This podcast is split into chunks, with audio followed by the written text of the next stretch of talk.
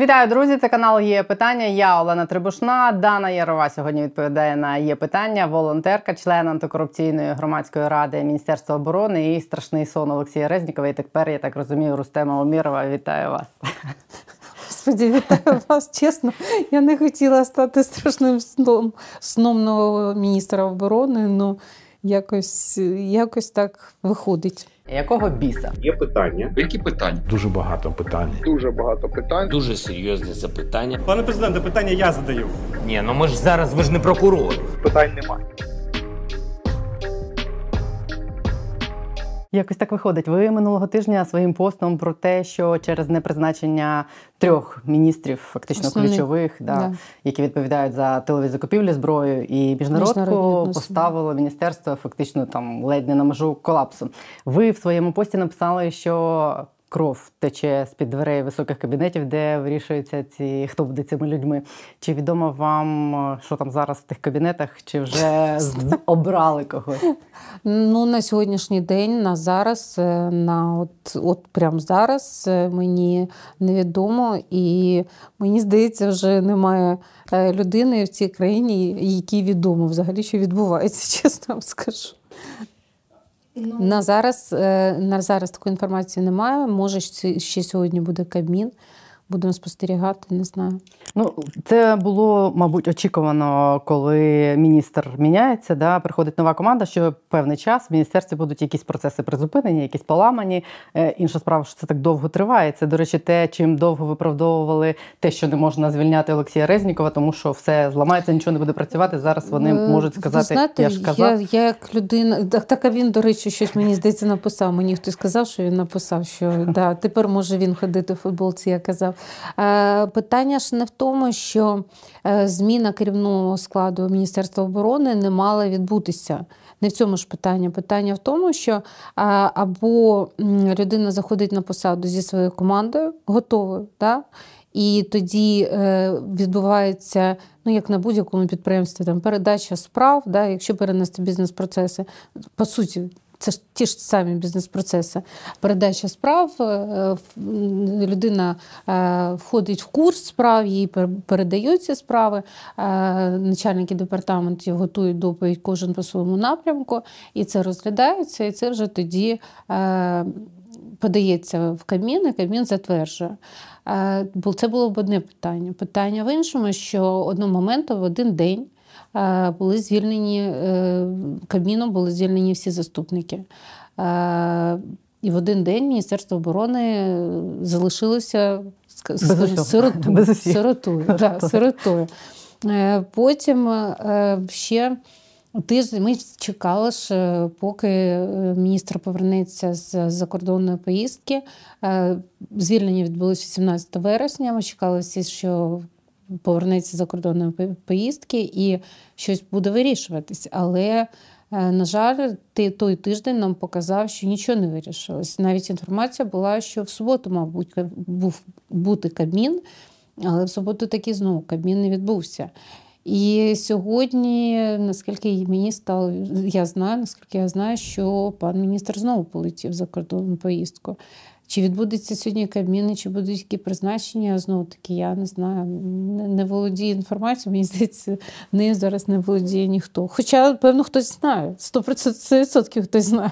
У вас немає припущень, чому так відбувається? Не можуть вирішити, віддати вже це Міністерство оборони і ухвалити політичне рішення, що Міноборони має працювати на ЗСУ, чи спробувати якось поміняти людей і зберегти контроль над частиною процесів Міноборони, над зброєю, наприклад, яка є дуже жирною темою, щоб її отак просто взяти. Ну, вона перша є жирною темою, ви правильно сказали, бо там закриті процеси, які не можна винести на прозоро, не можна відслідкувати, не можна зрозуміти, і це під грифом таємно, і коли ми дізнаємося, скажімо так, окрім того витоку, який вже відбувся, по тим дебіторським заборгованостям, які відбулися, це таке питання, це дійсно питання, якщо з тиловим, там, де я знаходжусь, воно Хоча, ви, якщо спостерігали, коли я виводила на Прозоро з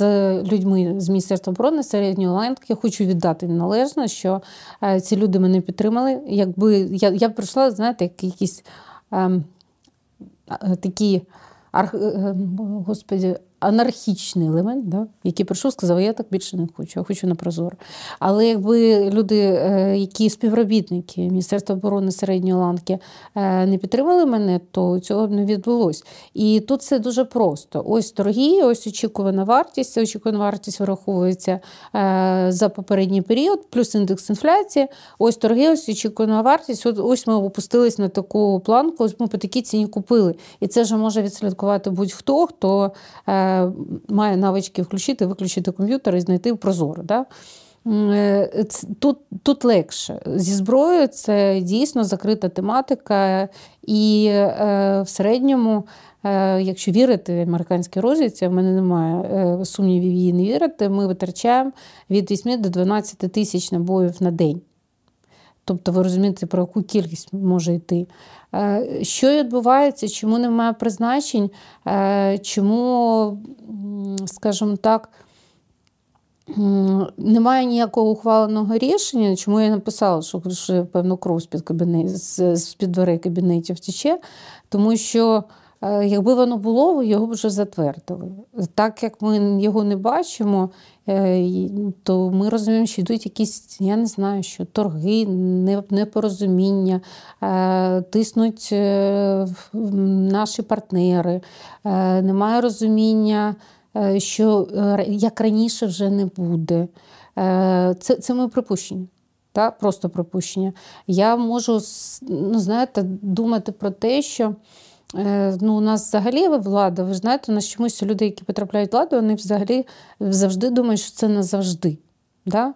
І український народ неодноразово показував, що назавжди з українським народом так не буває. Але кожен думає, зі мною такого не трапиться. Да, це знаєте, як, вибачте, з онкологією, кожен думає, що зі мною такого не трапиться, а це може трапитись будь-ким. І не знаю, з чим це пов'язано, чесно вам скажу, я спілкуюсь з величезною кількістю людей на дуже високих рівнях і на дуже серйозних посадах і всередині країни, і за кордонами нашої країни. І на це не може ніхто відповісти, що відбувається. Кожні 5 хвилин якесь іде оновлення інформації, але поки що не справдилось нічого абсолютно з того, що було сказано. Весь минулий тиждень вас в деяких телеграм-каналах і в окремих ЗМІ третьосортних призначали заступником міністра оборони. Знаєте, це саме взагалі це саме цікаве, що від мене такої інформації ж не було. Да? Я ж ніде не написала, що мене розглядають як можливого заступника міністра оборони. Я такого не написала. Це за мене почали писати. В принципі, з вами хтось говорив про це? Були у цих ЗМІ підстави писати про те, що вас можуть призначити? Я не знаю, чи були у них такі підстави чи ні. Тобто, це вони так вирішили. Вам ніхто не пропонував, з вами ніхто не говорив про це. Давайте так. Це не я це перше сказала, скажімо так. Да? Вони мене почали мочити. Чому почали мочити? Напевно, люди злякались, не витримали. Соловйов. Чого злякався Соловйов? Чого злякався? До речі, це цікава історія. Мені здається, навпаки, рупор російської пропаганди, чим гірше нам, тим ліпше. Да? А тут Соловйов бідний запереживав, що тут якийсь псевдоволонтер Ярова очолить. Запереживав за наше тилове забезпечення. Це ж просто, я думаю, що він ночами там не спить, тепер переживає, як же буде Україна про псевдоволонтері Ярові справлятися з війною. Я не знаю. Мені здається, чесно кажучи, що це якийсь ексцес виконавця, чесно вам кажу. Але коли мочить тебе російська пропаганда і окремі СМІ, до речі, не СМІ навіть, ви знаєте, відслідкували, що інформаційна атака, це ж не перша інформаційна атака, перша інформаційна атака була тоді, коли вводила на Прозоро. І тоді був також шалений тиск, шалений просто, скажімо так, опера, тому що ми виходили на Прозоро.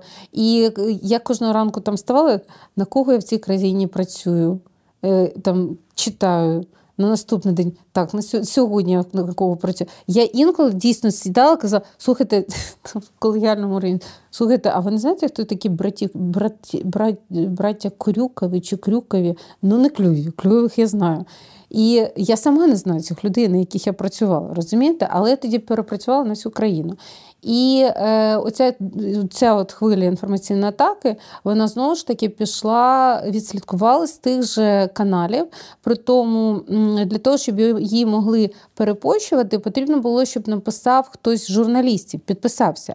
І я була в етері з Дмитром Тузовим, так він мені сказав, що він дослідив цю тему, і такої людини не існує в пабліку України.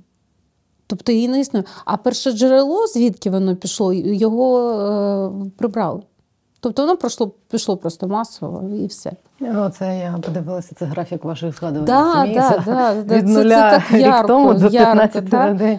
І ви бачили, там попереднє було, коли виходили на Прозоро. Коли виходили на Прозоро, і оце було, пішло Мочилово по заступнику міністра оборони. І знову ж таки питання, а чому ж так всі, чого ж так це всіх турбує, це питання, що ну от зайде людина на посаду, окей, далі що? Ну що далі? Буде прозоро? Да, буде прозоро. Да. По-іншому не буде. Я тому питаю, чи вам хтось пропонував, чи був предмет цієї дискусії в принципі? Ви з Умєровим не говорили, не зустрічалися? Ви не знайомі з ним? Ні. Але з ваших коментарів під цим всім трешем, який постили телеграм-канал, я так зрозуміла, що ви були б не проти стати заступником міністра оборони. Дивіться, я взагалі в житті притримуюсь такого правила, що якщо ти лізеш в драку, то вже йди до кінця. Це перше. Друге, зі мною говорили на цю тему. Не Умєров, але коли була розмова, і я сказала, перша умова – це якщо ніхто не буде вмішуватись в мою діяльність, то я погоджусь. Ні, спочатку сказав, що я не погоджуюсь, що я пішла додому спати, в мене діти, я не хочу. А потім я зрозуміла, що комусь на себе треба брати відповідальність. І ще хочу сказати, що це посада взагалі камікадзе. Це посада, на якій дуже, ви знаєте...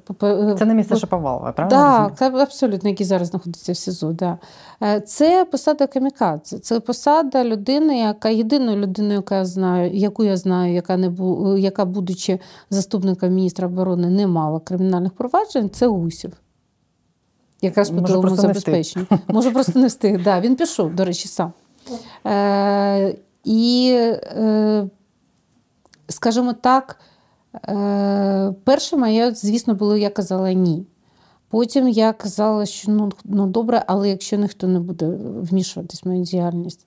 А потім пішов оцей шквал, який я взагалі не очікувала, розумієте? Тобто я сиджу, нікого не чіпаю, займаю свою поточну роботу. І тут починається по всім скрізь. І тут прийшла слава. Вона ще раніше прийшла, коли на Прозоро виходили. Так. Але тут починається таке Мочилово, і воно йде такими шаленими темпами. Ви знаєте, єдиний, хто не підключився в цей раз, це був цей телеграм-канал, який мене, до речі, мочив того разу, коли на Прозоро виходили, це Труха. Але вони мені телефонували за день цього по аудиту, коли проштовхнули постанови через Верховну Раду. І я їм сказала, чому мені телефонуєте, ви мене мочили там нещодавно, а зараз телефонуєте. Вони сказали, та ні, ну ми ж хочемо розібратись. Там. Ну, коротше, оце єдині вони, хто не включився. Всі інші включились. Це була досить дивна історія, як на мене. Ну, тобто хтось починає говорити, Ярову призначають заступником міністра оборони, і це починається якийсь шквал, істерика у всіх там, скажімо так, телеграм-каналах, анонімних, до речі. А можете пояснити, в чому важливість зараз цього заступника, саме якщо велика частина закупівель переходить до цієї новоствореної агенції незбройних закупівель? Що там у нього залишиться? Чекайте, давайте так, вона створена? Ну, вона створюється. Я так розумію, що зараз пришвидшилось після приходу Умєрова. Я знаю, що все літо там все висіло. Почекайте, давайте так. Ви знаєте, що у нас агенція по зброї створена більше, ніж рік тому? Да. Знаєте. Ви знаєте, що досі не розпущений департамент ОВТ по озброєнню? не розпущені. Це якісь паралельні реальності. Так, це паралельні, абсолютно, правильно абсолютно сказала, це паралельні реальності. Це дві паралельні структури, які займаються одним тим самим, займаються тим, що вони купують зброю. Тобто навіть за більше ніж рік переходу від ОВТ до агенції не відбулось. І на мій розум, да, ну я ж можу в свої там блондинисті якісь там думки виказувати, що коли в тебе на території України відбувається те, що робить агенція? Агенція шукає найліпші ціни і укладає контракти. Там моніторить, їздить на перемовини, проводить жорсткі переговори. Я просто людина бізнесу, знаю, що такі жорсткі переговори, коли ти видавлюєш, щоб навіть копійку видавлюєш, воно на великому масштабі це відчувається. Проводить такі переговори. Скажіть мені, будь ласка, на території України, що має робити агенція? От, наприклад, Генштаб дав потребу, нам треба 300 стугнів. Що робить агенція? Моніторить ціни. По зброї, так. Моніторить ціни, там, їздить, шукає виробників стугн, викликає, оцінює пропозиції по стугнам. У нас стугни виробляє одне підприємство в Україні. Ну, може, тому вона і не функціонує, бо її зараз немає в умовах війни місця. Дивіться, що стосується тилового. Тут зараз також дуже просто поясню. Що стосується тилового. По-перше, агенції не існує. Її ще немає в постанові Кабміну про те, що вона створена. Це раз. По-моєму, постанова вже є. А? По-моєму, постанова вже є. Ні, постанови немає. По-друге, це перехідний період. Кінець року, четвертий квартал почався, ніхто вже кошти з Міністерства оборони в агенцію передавати не буде. Бо їх там вже немає, як мені казали. Ні, вони є. Ну чому? Зараз треба харчування торгувати. Хто буде харчування торгувати на наступні півроку? Агенція? Вони поки не можуть це зробити. Перерозподіл коштів поки відбудеться, то це вже у нас буде Новий рік і будуть... Мова йшла про запуск з початку року. Але знову ж таки, існують договори ті, які пролонговані. Їх також треба вести. Це також перехідний період треба мати. І по прикладу агенції по зброї, хочу сказати, це моя особиста думка, да, що агенція потрібна взагалі одна, яка буде займатися, і от я поясню, от на прикладі, у нас зараз є замовлення тилу по бронежилетам, да? Ми розмістили до кінця року скрізь по виробникам. Ну, ті, які там простріляні, які допущені до торгів, які мають сертифікат того, що вони там витримують. Ми маємо там цих виробників. Ми їх запустили на Прозоро, там ще на травень місяць їх було 2, тому що у нас нові технічні умови по бронікам, вже які простріляні були з цими кулями російськими різних калібрів. І вже коли ми зараз запускали 5. Ми знаємо всі потужності, ми знаємо, що ми розмістили, але у нас є ще кусок замовлення тилу, який вже наші виробники не витягують. Все, потужності завантажені. Тоді ми звертаємося до агенції, кажемо, шановна агенція, от у нас є потреба, будь ласка, знайдіть нам в світі найліпші умови, доставку, логістику, організуйте, привезіть і таке інше. На мою особисту думку, агенція має бути одна, і вона має займатися зовнішньою економічною діяльністю. До речі, в США побудована система саме таким чином. Все, що виготовляється в Штатах, закупляє Міністерство оборони США, а все, що стосується імпорту, закупляється агенція. В різних країнах по-різному, але, ще раз кажу, у нас не такий великий пул військово-промислового комплексу, щоб щось там аналізувати, щось там... Є потреба по стугнам – один виробник. Є потреба по кросарам – один виробник. По ракетам – один виробник. Що далі? Імпорт, да, будь ласка, агенція хай займається. І, до речі, отак вони вже не рік, більше з літа того року вона була запущена. І досі вона працює поряд з департаментом державних закупівель по зброї.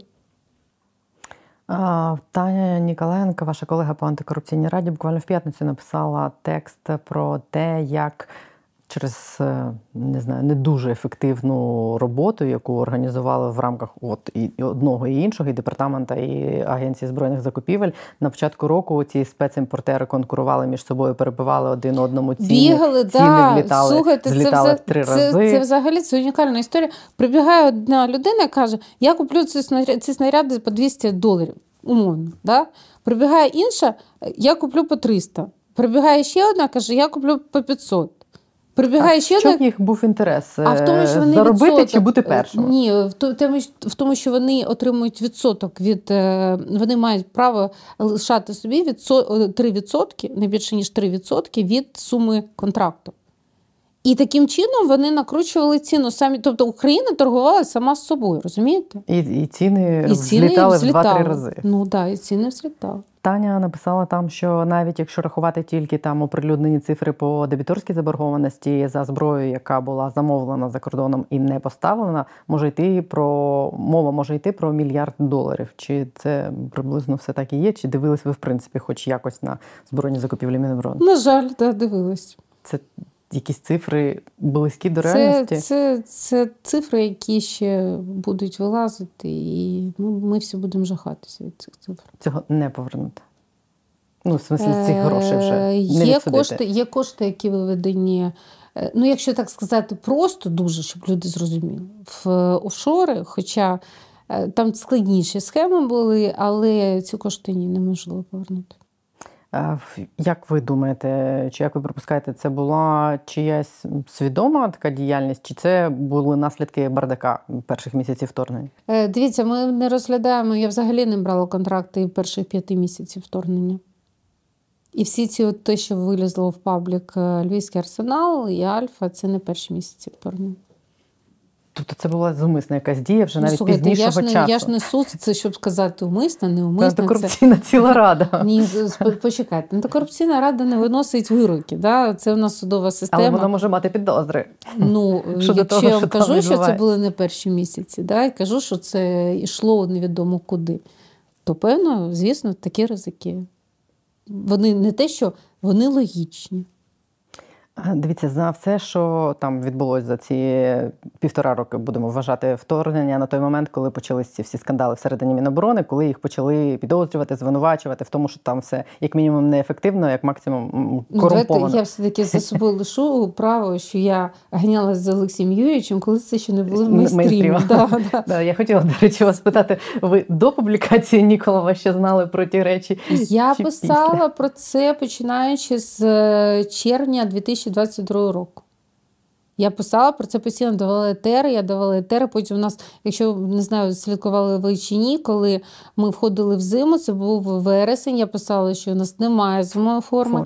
Виходила Ганна Маляр, писала, що вона є. Потім виходила, я писала, що ні. І мені якось Буткевич запитав, слухай, вона не тобі відповідає? Я кажу, мені здалося, що мені. Але я думала, що не мені. Ну, він каже, де мені? Так я бачу, що ви одна з одної так спілкуєтесь. Ну і що в кінці ми і прийшли до того, що на зимову форму не було.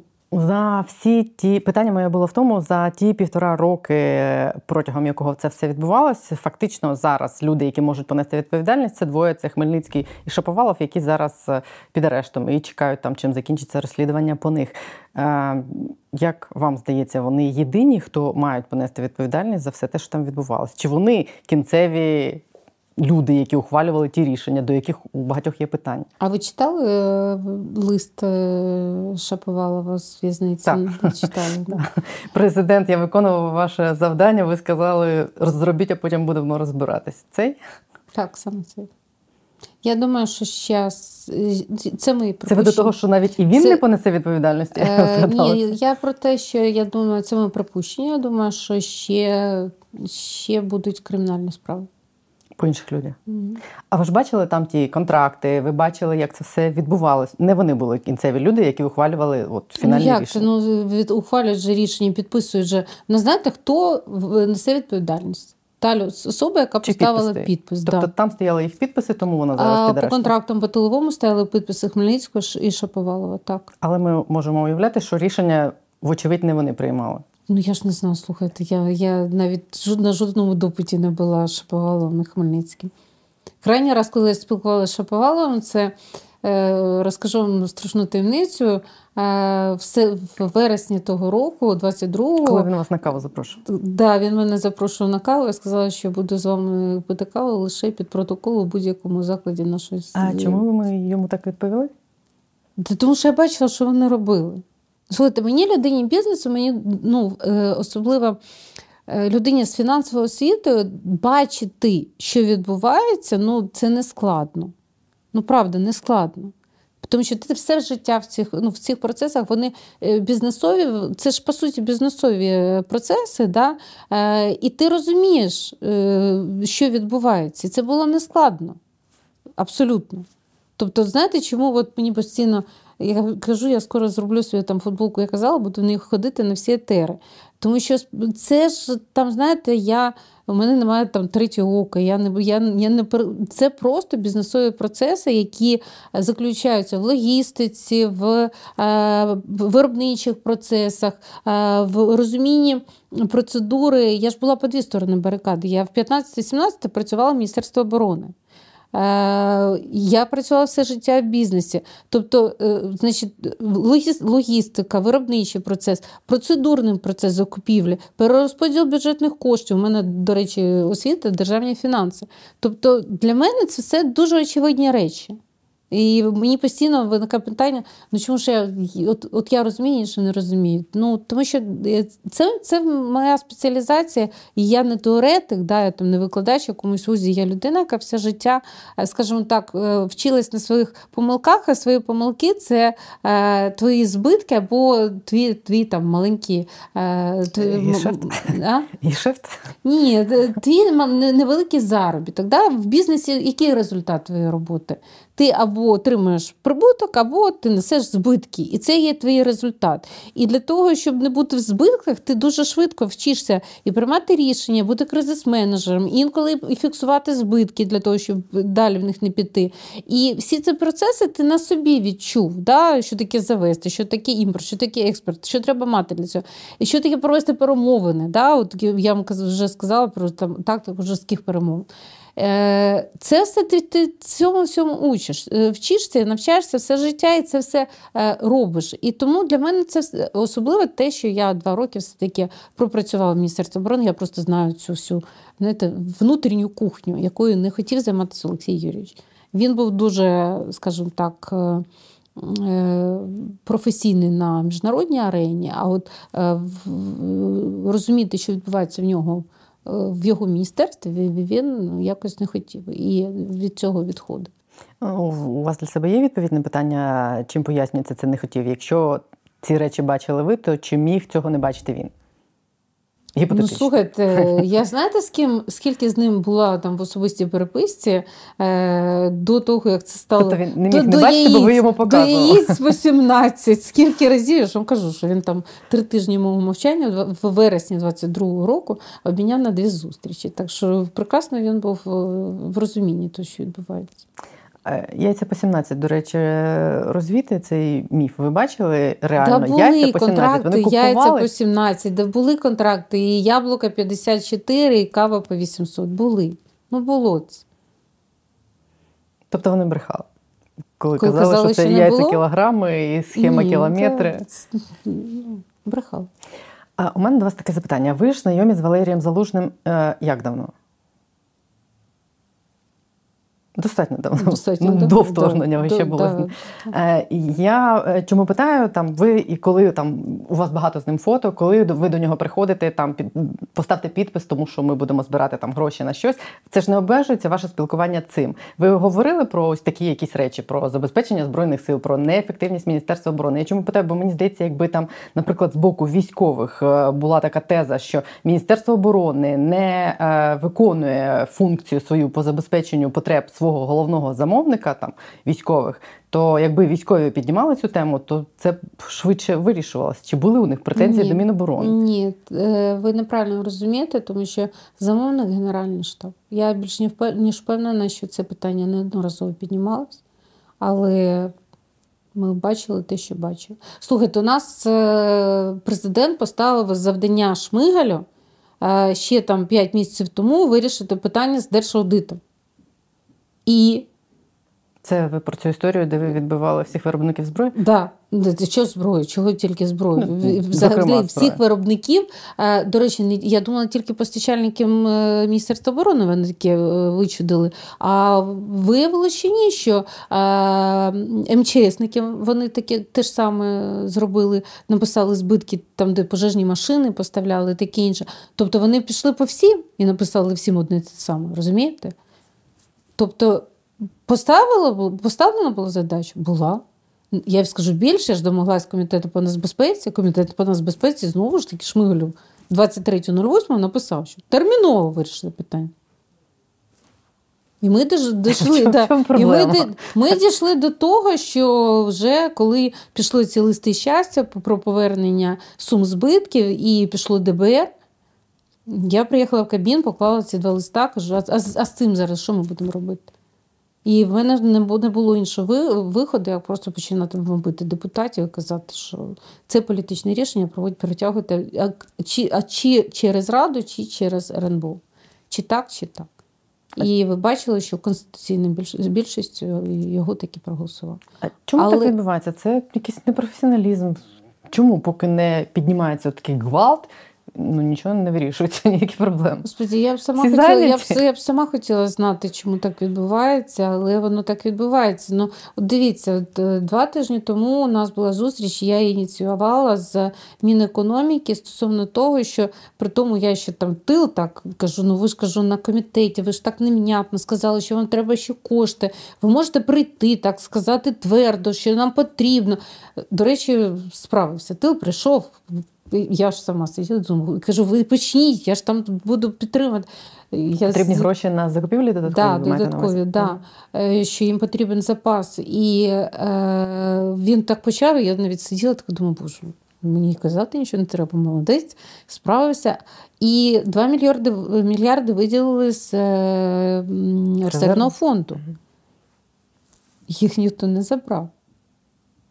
Ну, от сьогодні мені телефонують виробники, кажуть, Дана, ну ми ж були з вами тоді на Кабміні, так ми зараз пишемо від Федерації роботодавців листа на Мінекономіки, Мінфін, де гроші? Я кажу, да вони готові дати гроші, їх ніхто не забирає.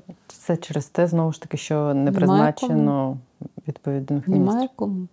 А заступник міністра фінансів вже призначений, він не може це зробити. Він призначений, але розумієте, в чому специфіка? Розумієте, Міністерство оборони – це дещо специфічне міністерство. Воно не таке, як всі. Воно дуже зав'язане з Генеральним штабом. І оці всі підвищення потреб, їх треба обґрунтовувати. Для того, щоб їх обґрунтувати, треба бути дуже глибоко в матеріалі. Да? Треба прийти і сказати, тому що за інформацією Генштабу ми маємо там мобілізувати стільки, ми маємо такі ось трати, ми маємо ось це. Це треба бути, ну, як вам сказати, постійно в цьому варитись. Людина тільки прийшла, її там коли, в п'ятницю чи в четвер призначили. Чи піде він на Кабмін це обґрунтовувати, я не знаю. Чи збере він Кабмін з цього приводу? Мені здається, що людина тільки входить в курс справ. Тому що людина, яка була на його місці, Землінський, до речі, я не знаю, як йому вдавалося, але він балансував на отакій межі, у нас же немає 100% забезпечення потреб Генерального штабу. У нас, умовно кажучи, потреб на 100 мільярдів, да? А коштів 50 мільярдів. Але йому якось здавалось балансувати між постачальниками, якось комусь щось розкидати, да? Так, щоб не були зірвані поставки і чекати наступних траншів з бюджету. Якось йому це вдавалося.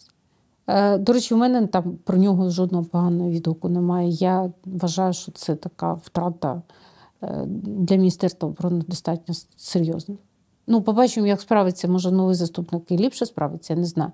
Але я, чесно вам кажу, я думала, я навіть комусь казала, кажу, мені здається, він сидить, там пасіанси якось розкладає, тому що я не розумію, як він так умудряється і не зірвати постачання, і тим не менше, маючи, умовно кажучи, в кишені, ми йдемо в магазин, у нас в кишені 100 гривень, да? Але нам потрібно купити на 200. І ми там скорочуємо, да, там картоплі менше беремо, м'ясо ще менше. Там. І якось йому це вдавалося. Що буде зараз відбуватися, не знаю. А Чи якщо трьох заступників міністра призначили, це люди, які відповідають там за соціальну частину, цифровізацію і фінанси, да? Це, в принципі, про те, що типу там в армії треба міняти бюрократичний апарат, навчання, соціальний захист військових, оцифрувати нарешті цю всю паперову армію. Це оцифрування – це питання номер один. Я вам хочу сказати, що поки акти почтовими голубями долітають з військових частин щодо, наприклад, харчування неякісного поставлено, долітають до ДДЗ, то це проходить 2-3 місяці. Оцифрування обов'язково. Але це ж не першочергові задачі. Я, власне, про це і кажу. Це речі, які найменш корупціогенні, так? Да? За виключенням ВЛК, мабуть, яке теж в цій частині. ВЛК – це страшний сумник. А да. Це та історія, де не призначили людей, це закупівля зброї, закупівля там всіх незбройних закупівель. Да. І що там третє? І міжнародка. Да. Ну, міжнародка там, да, це окрема історія. Це окрема історія. Я маю на увазі, що це залишились люди, які будуть відповідати за ті сфери, де, власне, і заробляли оті всі яйця, зброя не поставлена і все інше. Чи може це говорити про те, що от зараз, наприклад, прийнято політичне рішення, там, типу, всі кричать, партнери тиснуть, нате, реформуйте армію, хай вона буде ефективною, оце зробіть, а це ми все одно, типу, відпустити не можемо, і саме тому не призначають людей. От у мене такі враження також складаються, що, знаєте, ми звикли. Ну, от, знаєте, мене запитували, чому б тобі була така кампанія під час «Прозоро»? Я кажу, господи, я у людей вкрала 6 мільярдів гривень. Ну, які вони вкрали? Ну, це другое, ну ви ж знаєте, да? Це інше. Да? Тобто я у людей вкрала 6 мільярдів, вони їх в розумі вже витратили, вони вже їх освоїли, витратили, я у їх дітей вкрала ці 6 мільярдів гривень. Розумієте? Ну, тут логіка людей, отак вона працює. І чому було таке мочило? Господи, вони там по першій компанії витратили 100, мені сказали, що 100 тисяч євро по першій компанії, але ця була дорожча. Ця компанія була дорожча. Дорога жінка. Дуже дорога. Я чесно кажу, вони б ліпше ціни вниз опускали за рахунок цих коштів. Але знову-таки, дивіться, от яка ситуація. Ми маємо зараз торгувати харчування на наступні півроку.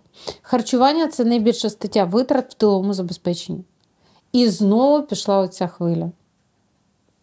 Я якраз хотіла спитати, чи припускаєте ви, хто міг бути замовником цієї компанії? Інформація пішла з одних тих самих джерел, які йшли, коли виходили на «Прозоро» по харчуванню. І от зараз інформація пішла з одних тих самих джерел. Тобто гіпотетично можна припустити, що це щось пов'язано з людьми, які заробляли на цих закупівлях. І ще раз кажу, що саме велика стаття витрат по тиловому забезпеченню – це харчі, навіть не паливно-мастильні. Здавалось би, паливно-мастильні – ні, харчування. Я не знаю, коли там призначать цих трьох заступників, хто це буде. Що для вас буде маркером того, що ухвалено політичне рішення зробити так, щоб Міністерство оборони було здатним забезпечувати Збройні Сили України, або якесь чергове компромісне рішення, де туди ми дивимося, а туди не дивимося? Дивіться, це ж вже навіть не моє бачення. Нам наші офіційні партнери прислали офіційний лист. Що ми маємо зробити для того, щоб вони вважали, що ми йдемо по правильному шляху і, скажімо так, що ми боремось з корупцією. Ну, от чітко ж там написано. І в Міноборони там окремим блоком. Міноборони там прям блоком. Антикорупційна діяльність, громадськість, закупівлі. Прозорість, да, прозорість закупівль, громадська позиція. По НАБУ, до речі, окрема історія взагалі. Ми згадували, от у мене був терас з Бориславом Березою, ми згадували, я забула, це він мені нагадав, пам'ятаєш, ми з тобою восени 22 року ходили з цією формою, з цими куртками, з експертизою в НАБУ. А? Ти ми ж літньо-зимові? Так, да, да. Ми в НАБУ ходили, я експертизу за власний кошт зробила. Чим закінчила? Нічим. Ну, тобто, чому там і НАБУ звучить, я розумію. Але чому у нас ДБР і СБУ пішло по, вибачте, виробникам військово-промислового комплексу по збиткам, Це не збитки, це доходи компаній, які виробляють. Вони нас обмежені законодавчо. Обмежені. Є три цифри. Дуже, я постійно людям кажу, люди, дуже все просто. 1% – це послуги, 30% – виготовлення, до 30%. І 3% – імпорт. Все. Держаудитслужба сказала, що це має бути 0. А Держаудитслужба сказала, що немає тобі нічого заробляти. А ви з ними спілкувалися? Вони хотіли нашкодити чи вислужитись, чи що? Слухайте, я не знаю, ну коли по... коли ви уявляєте, єдине державне підприємство України вимушене йти на площадку Фейсбука і писати, що «Help» ми там не витягнемо. Нептунів більше не буде. Нептунів більше не буде, так. Да. Що це було? І ви розумієте, якщо б це було... там місяць, чи два, чи там три. Я особисто ходила в Кабмін, ми намагалися вирішувати, господи, скільки я вже той серіал пишу? 5 місяців, да? Чи 4 місяці. І ми не могли вирішити. І оце тільки коли я там, на тому тижні да, допинала вже з цією постановою. І, до речі, а чому депутати раніше не могли це підняти питання? Було 3 комітети, на яких я була присутня, там були присутні депутати. Чому вони не могли ініціювати це? Я ж людина без повноважень, я не у владі. Є люди у нас, які мають право законодавчої ініціативи. Це Кабмін, це народні депутати, це міністри. Чому це не було зроблено? Немає відповіді на це питання. Можливо, частина цієї відповіді – це те, що ці самі куртки, да, це продавалося через племінника народного депутата з того самого оборонного комітету. Да, це ж були ці куртки. Можливо, десь в тій площині лежать відповідь. До речі, він був на засіданні, коли розглядалась ситуація по курткам, цей народний депутат. Це просто я згадую, що він був на засіданні, так. Да. Чи є у вас зараз позитивні очікування? Давайте виведемо за дужки цю історію про те, що 3 заступників міністрів ще не призначені. В принципі, у вас є позитивні очікування, пов'язані зі зміною міністра і з тими першими 3 заступниками, які призначені? Господи, так, ви знаєте, складно сказати, коли в тебе заблокована робота того напрямку, за який ти несеш відповідальність, да? Бо прибіжають до мене. Казати, Ярова, так де? Я ж знаю, я це вже проходила.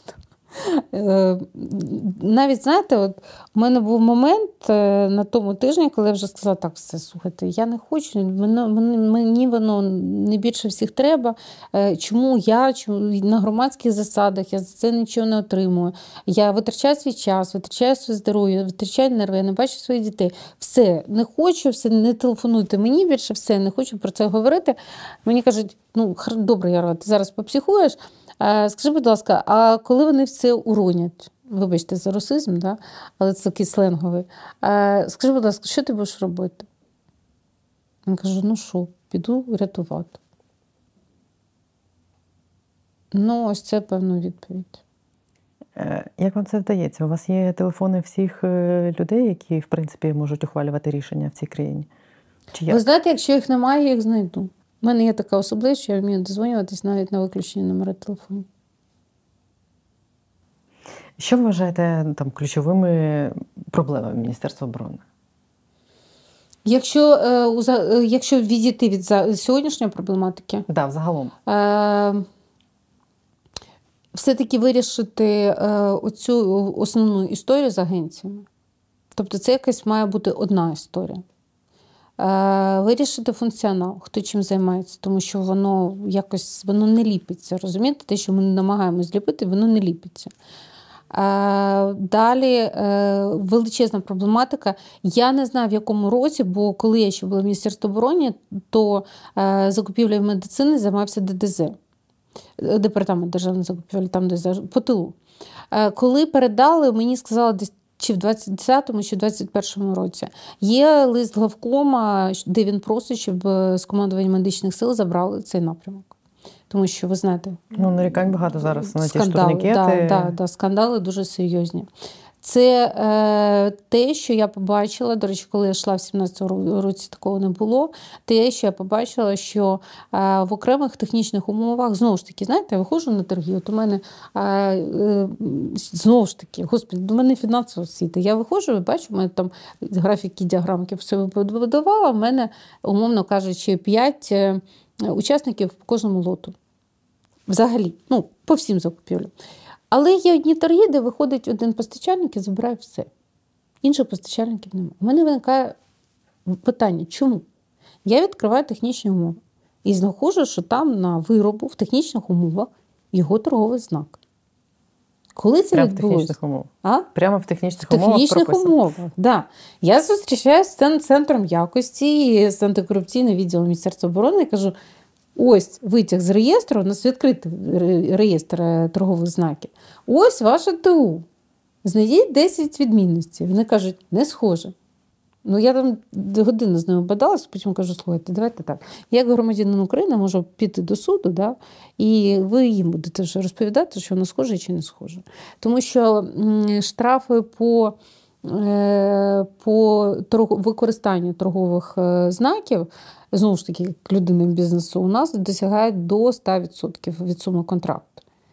Тобто це треба, я кажу по своєму, по тиловому, да, те, що я розумію, відновити це 375-й наказ, що я з ним так ношусь, тому що буде таке приймання, як у цих турецьких курток. Є таке поняття по робочому взірцю.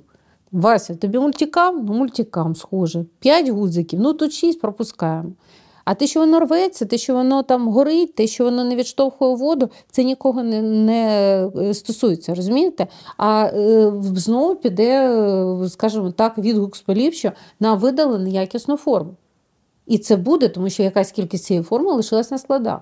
Зразу попереджу, це буде. Скажіть про ці куртки, вони були такі зимові, але неякісні. Вони були зимові, але неякісні. Ви тому пішли в НАБУ?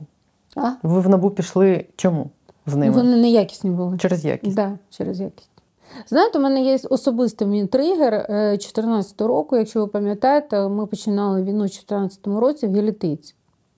Це була 100% поліестер. І чому у нас тоді така була кількість важкопоранених опікових? Тому що він загрався просто за секунду. І я ніколи не забуду, коли я зайшла в палату інтенсивної терапії до опікового хворого, 85% опіків було. І, знаєте, в палаті, я досі пам'ятаю, стояв запах смаженого м'яса. І тоді для мене стало принциповим питанням. Принциповим питанням, щоб переробити ТУ, ми тоді розробили ТУ, що літній польовий костюм має бути із ХБ, зимовий це може бути смісовка, змішана тканина. І от тоді з цього все пішло, розумієте? Дуже багато питань по кожному напрямку. Тобто, якщо взяти, знову ж таки, документообіг, да? Окрема історія взагалі. ВЛК, ну там кінь не валявся, це просто, я навіть не знаю, коли мене поспитали, що робити з ВЛК, я кажу, давайте зацементуємо і щось створимо нове, тому що я не знаю навіть, як з якого боку підходити. А от, до речі, по медичним закупівлям я зразу сказала, слухайте, а давайте віддамо медичні закупівлі навіть без передачі фінансової, давайте віддамо, у нас при МОЗі є агенція по закупівлі, яку Джо Меділов той запускав. Яка різниця, хто в них замовник? Умовно кажучи, онкоцентри, господі, ці інсулінові якісь центри, ну, яка різниця, що їм закупляти? Але для того, щоб їм дати, поставити задачу, наприклад, по тих же аптечках, їх треба стандартизувати для початку. Стандартизує нас МОЗ. У нас виходили ми антикорупційною радою на МОЗ, вони створили робочу групу, ну і все, більше нічого не було. А чому не хочуть віддати туди? Теж бояться випускати? Ну, це ж теж гроші. Ні, навпаки, є лист головнокомандуючого на комітет по нацбезпеці, де він просить. Заберіть, будь ласка, з командування медичних сил кошти на, ну, він запропонував на департамент державної закупівлі, я кажу, мені не подобається на департамент, тому що, ну, немає у нас спеціалістів такого широкого профілю, які б могли займатися закупівлею медицини. Я б запропонувала інше. Віддайте в агенцію, це буде послуга, якийсь відсоток ви заплатите за послугу, а здавання на склади Міністерства оборони по факту оплата. Все, це дуже... Але, розумієте, це комусь треба прийняти таке рішення. Кому? Хто в цій країні говорить такі рішення? Я кажу, якщо ну, це має лист на Залужного не міняє нічого. Не міняє нічого, так. У нас війна взагалі чи ні? Взагалі, так. Да. Я у вас хотіла, знаєте, що спитати. Чи вважаєте ви оцей політичний вплив на Міністерство оборони проблемою, яка... ну, не знаю, гальмує серйозно його роботу і його спроможність задовольняти, виконувати свої функції. Чи можна його позбутися в тих умовах, в яких ми є зараз? Господи, знаєте, я б хотіла б знати, на якому етапі воно гальмується, я сама не розумію. Я вже просто в якихось своїх припущеннях я вже загубилась, навіть я, бо я логіку, я намагаюся знайти логіку. А бувають такі процеси, коли ти намагаєшся знайти логіку в алогічних речах. Ну, от річ абсолютно логічна. І ти намагаєшся зі своєї точки зору, ну як же так можна, да? Там, ну, не закупляється, зупинено, заявка тилу по харчуванню прийшла, треба торгувати, хто буде підписувати. І ти задаєшся цими питаннями, ти намагаєшся знайти логіку, ну, її немає. Звісно, це, вибачте, не можемо догратися, ну, окей, там, харчування, окей, там, одяг, так не має бути, да? Солдат має бути накормлений, одягнений, але коли немає зброї, це ж не тільки тилового стосується, це ж стосується того, що заблокована робота по зброї. Ну, вибачте, це ж не війна, це тоді самогубство. Бо з автоматами йти проти танків, ну, це самогубство, це не війна. Що вам відомо про те, що кажуть, що велику частину там збройних закупівель Міністерством оборони керують люди, пов'язані з заступником, з головою президента Андрієм Єрмаком, і що все це може відбуватися, ну, саме з цієї причини? Ну, це на рівні спліток, не більше. Більше мені нічого особисто, ніякого інсайту я такого не чула, не бачила. На рівні пліток – так. Ви спілкуєтеся з виробниками зброї. Що ви можете сказати? Я спілкуюсь, в основному спілкую роботодавців України. От коли почались вже ці ДБР і все інше, так, вже багатьох, з ким познайомилась, кого знаю. Да. В принципі, ви можете оцінити, як за ці там 19 місяців, 20 вже фактично вторгнення і станом на зараз змінюються наші спроможності зброю виробляти в принципі? Ви знаєте, я тішусь тим, що Україна починає, знаєте, не завдяки, а вопреки, так? Ставати тією країною, яка починає виготовляти, мало того, що виготовляти, тестувати, да, в бойових умовах і показувати прекрасний результат по озброєнню. І, дай Бог, ми то живемо до того дня, коли закінчиться війна, і ми будемо мати, якщо розуму вистачить, ми можемо мати дуже хороші контракти по всьому світу зі своєю зброєю, тому що вона перевірена вже не на полігонах, вона перевірена в реальних військових умовах. Да? Тому що коли нам почали поступати перша техніка, мені розповідали військові, приїжджали інструктори НАТО показувати, як і там якийсь хтось там залазив, якийсь там дядя Вася, і казав, ой, хлопці, тут у вас якось тут не так, от якщо цей провідок з цим, воно ліпше запрацює, і воно ліпше працювало. І це інструктори стояли з такими очима. І, до речі, ще приведу один приклад. Дивіться, ці ж кінжали, да, які були Росією розрекламовані на весь світ, що вони нічим не збиваються. Да, і це було в такий, як їх візитна картка, да, і вони мали з цього бізнес дуже серйозний, великі кошти отримували. І ті системи Петріот, які ми отримали, які з 79-го року розробки, показали на весь світ, що це міф. Це про американське зброю, правда? Наш військово-оборонний комплекс наростив свої обсяги, і це добре. Це добре. Дивіться, в нас ще рік тому і мови не йшлось. Ні, ну вже рік тому вже починалася розмова про БПЛП, які не мавіки, да, розвідувальні, які бойові. І річ йшла про те, що я їх почала купляти якраз в жовтні 2022 року. На сьогодні вони вже виконують завдання в зоні бойових дій і показують результати. І це класно, це українське виробництво. 20 місяців пройшло. Ви стали менше купувати, от як волонтерська організація для фронту, чи ні? Дуже впала кількість донатів. А кількість запитів? Кількість запитів. Ви знаєте, коли я зайшла в Міністерство оборони, почалось якось в моєму, скажімо так, в моєму оточенні. Ну, перше, запит на автівки ніяк не падає. Ну, це розхідний матеріал. Да? На мавіки був шалений попит. Зараз Мінцифри закупляє вже більш-менш налагоджено.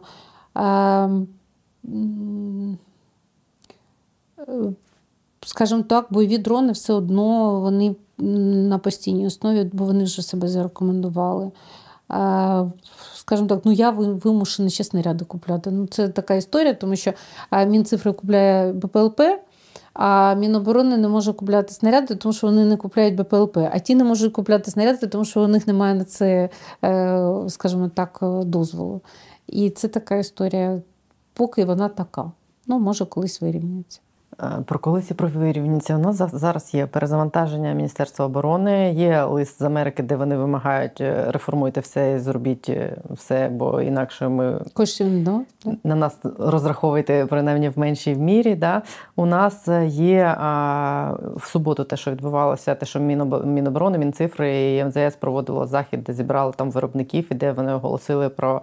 Там і підписані контракти, і наміри робити зброю спільно з закордонними виробниками зброї, і тут в Україні якісь такі речі є. Чи є у вас якийсь оптимізм у зв'язку з тим, що от в тих обставинах, в яких ми є зараз, нарешті десь там на горі до людей дійшло усвідомлення того, що якщо ми зараз не почнемо змінюватись, то там, ми програємо. Це насправді ми маємо всі усвідомлювати, що ця допомога вона не буде безкінечна. В Америці починаються свої перегони передвиборчі, вони будуть свої вибори, і вони, скажімо так, не зможуть нас так підтримувати, як би нам хотілося, як нас підтримали весь цей час. Перше.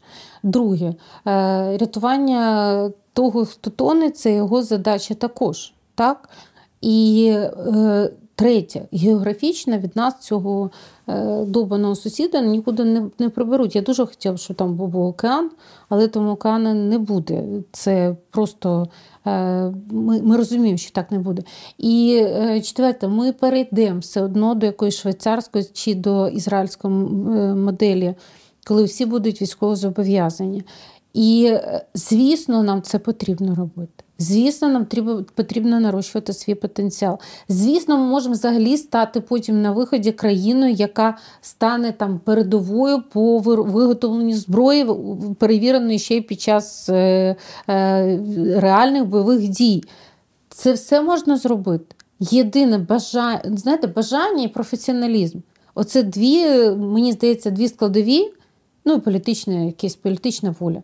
Три складові, яка б вирішила цю ситуацію. Тому що з будь-якої ситуації можна дуже, скажімо так, мені дуже болить кількість людей, яких ми поховали, які втрати ми понесли, і цивільних, і військових. Але якщо ми згадаємо історію, то Америка, яка знаходилась 15 років, 15, мені здається, в Великій депресії, вона вийшла з цієї Великої депресії, в них почався просто безпрецедентне економічне зростання якраз на тлі Другої світової війни. Тому що під час війни йде дуже велике потребління, не знаю, зараз споживання. Да. Споживання всього. І тому я маю надію, що так воно станеться, якщо знову ж таки, це буде і політична воля, і буде професіоналізм, і буде бажання змінювати щось.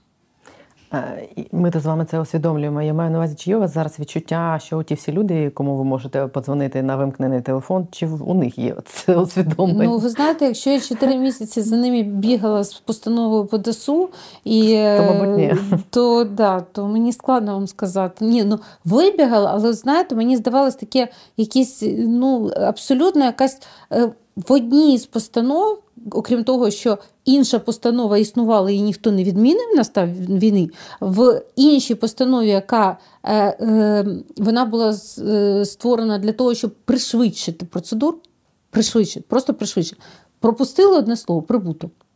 Це не відміняє того, що інша постанова існувала. Це не відміняє Конституцію України, де написано чорно по білому мета здійснення будь-якої підприємницької діяльності – отримання прибутку. Крапка. Тобто нічого не відмінює. Але я з тим бігала 5 місяців, вибачте. Вже дитину можна було б, так, пісовка виносити. Ви мама 3 хлопчиків. Ви морально себе не готуєте до того, що старшому вашому через 4 роки вже можна буде йти в армію? А це, ви знаєте, це моя основна мотивація, чому я це все роблю. Бо на момент 14 року йому було 4 роки. На момент повномасштабного моїй двійні хлопцям також 4 роки було. І я хочу, щоб моя дитина, я хочу, щоб діти загиблих, якими я опікуюсь, я хочу, щоб діти взагалі України йшли в армію, але не йшли на війну. Оце та мотивація, яка мене заставляє щось робити. Комусь це подобається, комусь це не подобається, хтось хейтить, хтось ненавидить, хтось проклинає, бо вкрала їх кошти. Але це моя мотивація. Я не хочу, щоб діти, наші діти, вже на нашу долю випали, щоб наші діти знали, що таке війна. Я б сказала, це ваша мотивація, і в тому числі мотивувати інших, прагнути того самого, що і ви, і прагнути змінювати країну. Я вам дякую за розмову і за все, що ви робите. Дана Ярова була на «Є питання». Дякую вам. Дякую.